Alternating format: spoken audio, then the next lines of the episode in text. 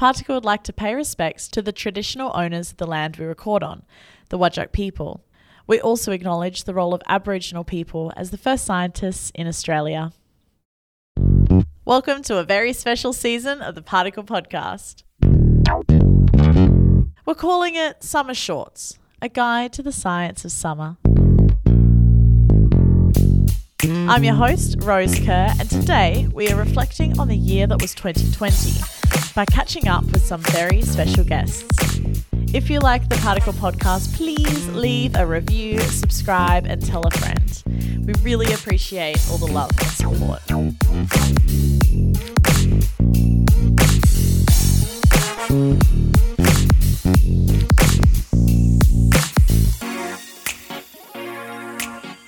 So, we launched the Particle Podcast almost a year ago in March 2020. Since then, we've produced 30 episodes over three seasons and even three additional episodes in our summer short season. So that's over 30 scientists, almost all from Western Australia, sharing their stories and fun facts. We've covered topics from particles to poo, bees to barnacles, taxes to taxidermy, and space to spiders. It's been a full year since I last spoke to some of our guests, so we thought it would seem fit to ask them how they've been. Hi, I'm Georgina Sauzier and I'm a lecturer at Curtin University. My specialty is forensic chemistry. Hi, I'm Christian Peterson and I'm a sound technician. Hi, I'm Laura Skates. I'm a botanist and science communicator and I study carnivorous plants. Hi, I'm Jim. I'm a meteorologist. Hi, I'm Jordan and I'm a mechatronic engineer. Hi, I'm Sophie and I'm a researcher looking at how animals respond to habitat change and restoration. I started by asking, what's changed since last time we spoke? Well, I finally uh, ended my time as a uh, as a student and became a doctor, so that was very exciting. So. That's amazing! Congratulations! Yeah. Thanks. Officially graduated, and it was nice to actually be able to have an in-person graduation as well, mm-hmm. even if it was weirdly socially distanced, but it was still good. Oh, that's so great! How did it feel? For the most part of the graduation, terrifying because I was on stage in front of everybody else, so that was Oh horrifying as a slightly introverted person. um, but huge, huge relief to have that chapter of my life out the way and officially being able to use the title at last. That's so cool. So have you signed things as doctor? Oh yeah, I made sure to immediately change all of my bills to be addressed to doctor. Uh, well, the main thing is that I submitted my PhD. Yay! Yay! Which is a really good feeling. Yeah, no kidding. How did it feel to hand it in? Uh, big relief. Um, and yeah, just big weight off the shoulders um, and very exciting. did it feel weird not having to do it anymore? It did feel weird. Yeah, like I guess it was like, oh, what do I do now? I, I guess I relax. what is that? I don't know. What's changed since last time we spoke? COVID. Yeah. well, I don't know. Has it? Because I feel like we were, the last time we spoke, we were still in the middle of everything, weren't we? No, I think it was right before lockdown happened. Oh, right. Yeah. So COVID happened. Yeah. Um, it just made everything a little bit different. And like, just the whole being in a university didn't feel like being in a university because no one was in university anymore. Um, that was a bit, that was a bit of a change, a massive change, really. But, Yeah. um, other than that, it's just been more of the same. Just I'm a PhD candidate now, which is um, great. Exciting. Yeah, I've passed my first milestone, Well done. um, and just trying to crack the code of emotional intelligence. I guess right. That's, That's it. so cool. Yeah. How does that actually work? The whole, the different stages and becoming a candidate. Uh, so it's split. You have uh, four milestones split over the time that you're pretty much funded. So the first milestone is just it's like a reflection on this is exactly what I'm going to do for the next three years. Yep. This is how I'm going to do it. These are my goals, contributions, challenges, that Yeah. sort of thing. And then after that, so it's like the first six months probation, really. It's Yeah. like, what have you done in the first six months to prove that what you're going to do for the next three years is good enough? Yeah. And, or at least that's how I see it. Yeah. Um, maybe if you ask professors, they'll be like, we just want to see if we want to spend more time on this guy. Um, so, yeah. So the next milestone is in August, which is like the midway point. Okay. Uh, what have you done so far? How are you Wow. going? Kind of thing. So it's just progressive work because obviously it's not assessment based. Yeah. It's like, cool, here's a, huge period of time. What have you done in this time to justify you being here? What's something you're proud of for 2020? I think the thing I'm one of the things I'm most proud of uh, at work is uh, me and another forecaster set up like a rostering kind of program, um, which there's lots of shift swaps that happen in BoM and uh, lots of extra shifts that people do and stuff like that. And uh, me and this other person set up this um, website that lets you kind of do all that sort of stuff, and also alerts for fatigue as well. So that's something I've set up over the past couple of days. It'll is it will send an email when someone goes over certain hours per seven days or certain hours per 14 days. Um, and I was actually, I actually would have done a shift tomorrow, um, except uh, the it, it uh, I triggered the fatigue alert. Oh, so, so, so I, could, system. I said I said yes to it. I said yes to it, and then I got um, foiled by my own system. So Oh. yeah. I'm going to say the fact that we survived relatively intact. Yeah. Uh, and this year, um I've been really proud of the students who I've supervised who have managed to make some amazing progress despite all the challenges that have been thrown their way. And I've been proud that I've been able to help them to do that.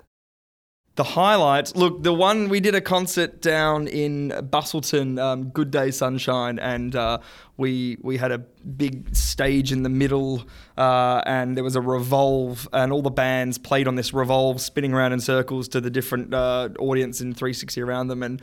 Um, I, I sort of came on towards the end of this um, uh, of this and uh, was doing I was operating the revolver. It was it was quite fun actually. It's not something I normally do, but um, you know it was a good day, laughing with everyone and some great acts. So it was a lot of fun.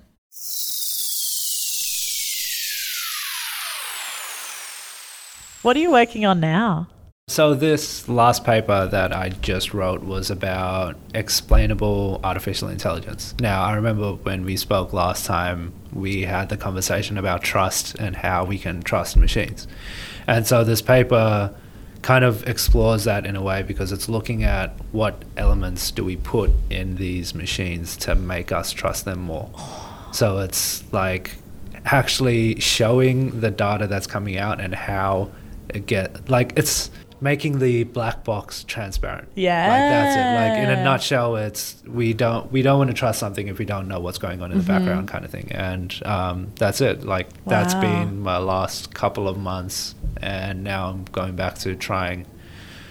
It was just like a little bit of a detour, but also in the same way using what I've already done because I've kind of shown that we can make explainable AI. Because if we if people have stuff that they can see, then they can trust it and say, "Cool." Like, Yeah. I know how you've made this decision and I can see how accurate you are so I can see like whether or not I can trust your decision based Yeah. on my expert opinion. We've been doing some really cool work on finger marks lately. I have a PhD student who's working on pushing the boundaries of finger mark detection. Uh, and especially one of the common questions we get is how long can you keep detecting a finger mark? So we found ourselves in possession of a bunch of really old documents that we've been testing, and our student Jemmy has actually been able to detect finger marks left on a journal dated two days after Paris fell in World War II Whoa. which has never been done before using the type of techniques that he's using. That is so exciting. In kind of most simple terms, can you explain what the process is, how he's doing it? He's using a chemical reagent called indanedione. And you may have seen on TV that often the police will spray paper with a spray that turns finger marks purple. That's a really similar technique called ninhydrin. The difference with indane is it doesn't make the print colored, but it does make it fluorescent, so that if you view it under the right lighting and the right filters, it appears to glow. Wow, that is so cool. Is the idea that that could be used in historic crime cases? Yeah, we're really excited about this because it's the oldest finger mark we've detected using this type of technique. So this could be really important for things like cold case reviews. So, at the moment, I'm working on a project about science communication at Botanic Gardens, which I'm super excited about because it combines two things that I'm really passionate about, um, and it's a great chance to delve into that topic. Um, so I'm doing that project as an Australian research postgraduate internship. Cool. Um, which is a specific program for PhD students, uh, and it's supported by the Friends of Kings Park, which are a really wonderful organisation uh, that support the Kings Park and Botanic Gardens. I was really lucky that I was offered a, um, a year long research contract. Um, so I've got that until about May next year, which is really exciting, particularly at the moment with a lot of people out of work. Um, so it's a pretty cool project, though. I get to spend more time at the, the site that I was up for the Oh, PhD. Um, but instead, now of looking at restoration, we're looking at how uh, noise from human activities impact animals. That's, That's pretty cool. What kind of noise? Uh, so basically, any kind of noise generated by mining and human activities. So trucks going past, um, trains, uh, noise along linear infrastructure, uh, actual like blasting operations. Pretty much everything that we can pick up. Yeah. And how are you testing for it? Uh, so we're doing uh, we're using two different um, types of equipment. The first is camera traps, which we've used quite a lot of um, for the PhD. So we've got those out in the bush to see what animals are around and in what abundance and that sort of thing.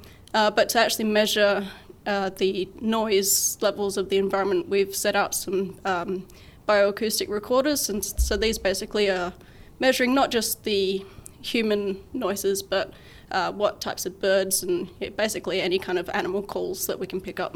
Found any really cool ones? I've started looking uh, looking through some of the the noise uh, recordings, and it's quite quite exciting. I mean, I don't know a lot about bird call identification yet, which I'm sure I will do soon. Yes, very Uh, soon. but there are some quite beautiful uh, different calls that the Australian birds make. So that's been really interesting to have a look through, and also interesting to to see what kind of other human related noises are picked up. Um, I mean, we don't get a lot of actual, you know, people noises because they're all in the bush, but actually, you know, being able to hear what's happening when I'm not around is quite quite interesting. And of course, we couldn't let our guests leave without asking some questionable questions. If 2020 was a sound, what would it be? Um, so if 2020 was a sound, it would probably be me having a conversation that's going really well, and then suddenly the, the mic just unplugs. How big would a carnivorous plant have to be in order to eat a person? Pretty big. Yeah. You'd assume. yes. Um, I mean, so I guess the thing is, yeah, obviously, if you were going to fit a whole person in there, it'd have to be at least person sized. Um, but on top of that, a lot of carnivorous plants, if they have too big a bit of prey in their trap, then the prey actually ends up uh, decomposing and rotting, and then that can cause the actual leafy trap to start to rot as well. So it's not really good for the plant to have too big of a meal.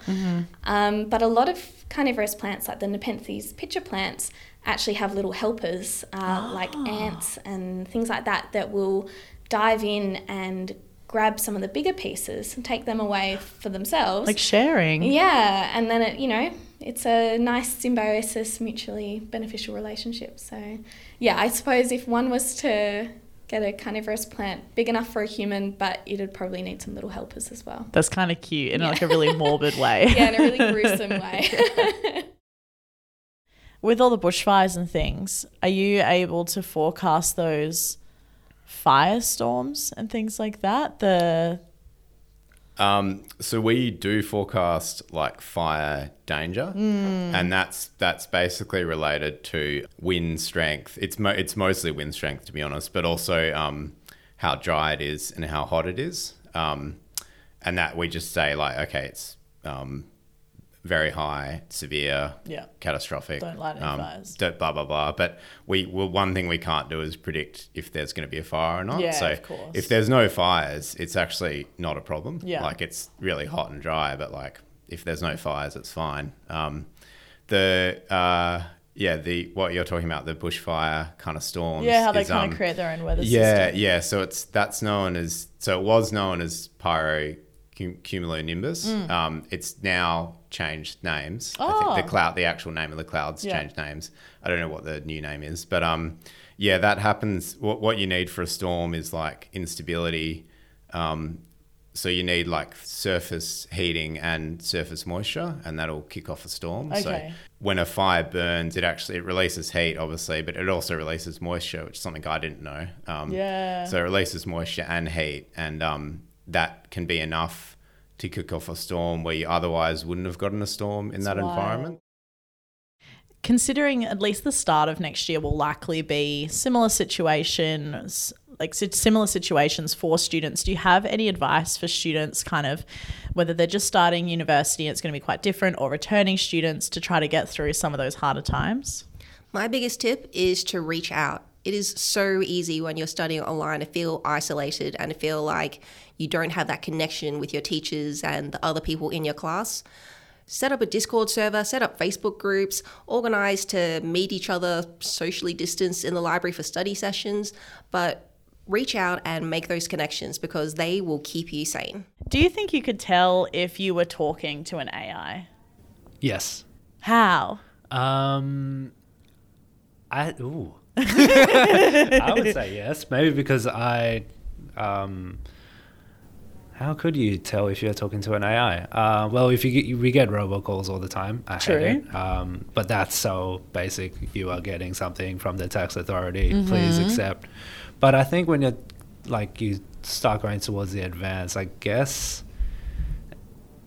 I don't know. Yeah. That's interesting. I've um, never really thought about it, but I'd guess I'd be able to tell by the patterns in what they're saying and being able to see if it's just vague Yeah. or not. Yeah. Because there's certain stuff in language that is so beyond just like computer natural language processing. Like you've, I'm not sure if you've seen like AI write novels and stuff like that, and I it's just have. like yeah, and like AI writing fan fiction, and it's just the weirdest like way to speak. And I think uh, that's how I would point it out Mm. and just see how stuff is actually structured, and if it's not just copy paste answers kind of thing. Yeah, that makes perfect sense. Do you think in the future there'll be AI systems that are so intelligent that we won't be able to tell anymore? Yes. Um, I think so. Yeah, I think maybe we we're not talking 50 years. Um, maybe we are. I don't know uh, because technology is such like an exponential curve. Yeah. Um, that what we thought wasn't possible 10 years ago is now super possible, and so we can't really see what's going to be possible in the next 50 years. But I think yeah. It's. It, I think it should be. Um, not Yeah. it should be. Like I, definitely, I believe this is the case. But I mean, like, there's a very high possibility and probability that we won't be able to tell the difference. That's why we need your study. So Yeah. you know whether or not to trust it. Uh huh. Exactly. That's why we need explainable AI because we need to be able to tell whether or not, like, we need to find the evidence as to why they're so realistic. Yeah. Yeah. That's a very nice full circle. Thanks for listening to the Particle Podcast. You can find Particle on all of the socials as well as at particle.scitech.org.au. This episode was made by me, Rose Kerr, and I just want to say a huge thank you to all the guests that took time out of their summer holidays to come visit me and have a bit of a catch up. Stay tuned for more Particle bonus episodes coming soon.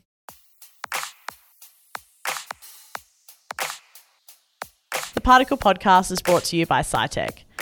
Everything we make is made in the wonderful science hub of WA on Wadjuk Country.